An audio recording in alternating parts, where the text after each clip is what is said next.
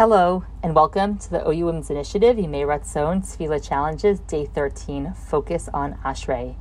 We're about to end the section of Ashrei that we started learning a few days ago that started with the letter Gimel.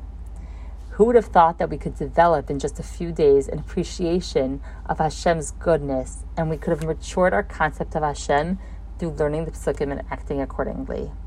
Where have we ended up in this Pasuk? We started off by saying Hashem is great in this pasuk, we recognize that Hashem is so great that He's the definition of good, even when things are bad. What does that mean? What does Hashem's goodness look like? Tov Hashem lakol. Hashem is good to all. Hashem is good at all times, whether something looks good or bad. V'rachamav al kol asav, and He has mercy upon all of His creations upon every person, upon every animal, upon every blade of grass. It doesn't matter if it's a fly or a bad person or an unimportant person who we think is unimportant. Hashem is always doing good to everyone and everything. Hashem is good even when it looks bad. When we when things don't go our way or they seem like it's going wrong, I should have had that thing that everyone else has at this stage of life, but I don't. Hashem is still being good to all, even if I can't see it. And He has mercy. He takes care of all the animals in the world. He provides for them, even the sloth, even the even the giraffe, even the elephant, even every single bug, animal, person. Hashem is having pity and compassion for them at all times. So, how do we translate this? How, what's today's challenge?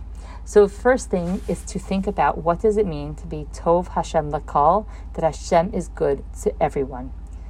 I think what we can learn from this is that we can do good things for people we know, people we don't know, and even for the animals who we meet. So sometimes when we know people and we and they expect things from us, we don't go out of our way to do to be extra kind to them. So, but Tov Hashem Lakol, let's today take care to do something extra nice for somebody who we don't need to impress because we know them so well. Let's run in errands, put something in their lunch, do something that shows that we're being good to everybody.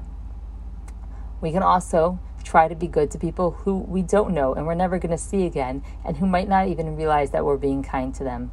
Let's do a, a, a hidden kindness so that we also are being Tov Hashem Lakol and we can take care of a living part of Hashem's creation. There are many great rabbis who would never even pluck a leaf off of a tree because why harm a living creation? So maybe this is that's a little bit too radical, but this um, in my with my daughter, we had an incident that brought to mind that maybe we can be a little bit more sensitive. So we this summer there were cicadas all over the place, um, and they were flying around outside, and they came in the house all the time. And so one time this cicada came in the house and we were like gonna pick it up and throw it in the garbage. And my daughter starts shouting and she said, That's a chassan who needs to find its kala. You need to bring him outside. That's a groom who needs to find its bride. Bring him outside because the cicada who makes noise is mating. So that's what they taught them in school is that it's a chassan. So you want to be, take care of them, that you don't want to ruin a wedding. So that's something that we can think about, that just not to destroy something that's alive just because we're emulating Hashem, that let's be good, do kindness, do something positive for everybody, people we know, people we don't know, everybody and everything in this world. Have a wonderful day.